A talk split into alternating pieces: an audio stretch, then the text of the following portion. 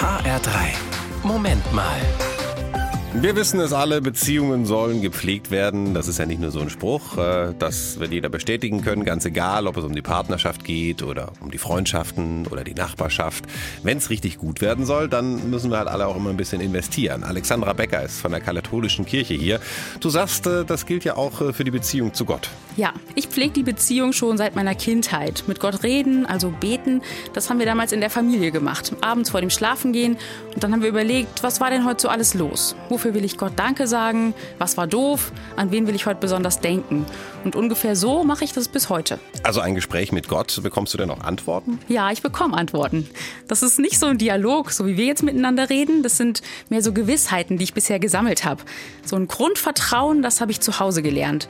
Und in vielen Gottesdiensten oder beim Beten, da habe ich Antworten bekommen.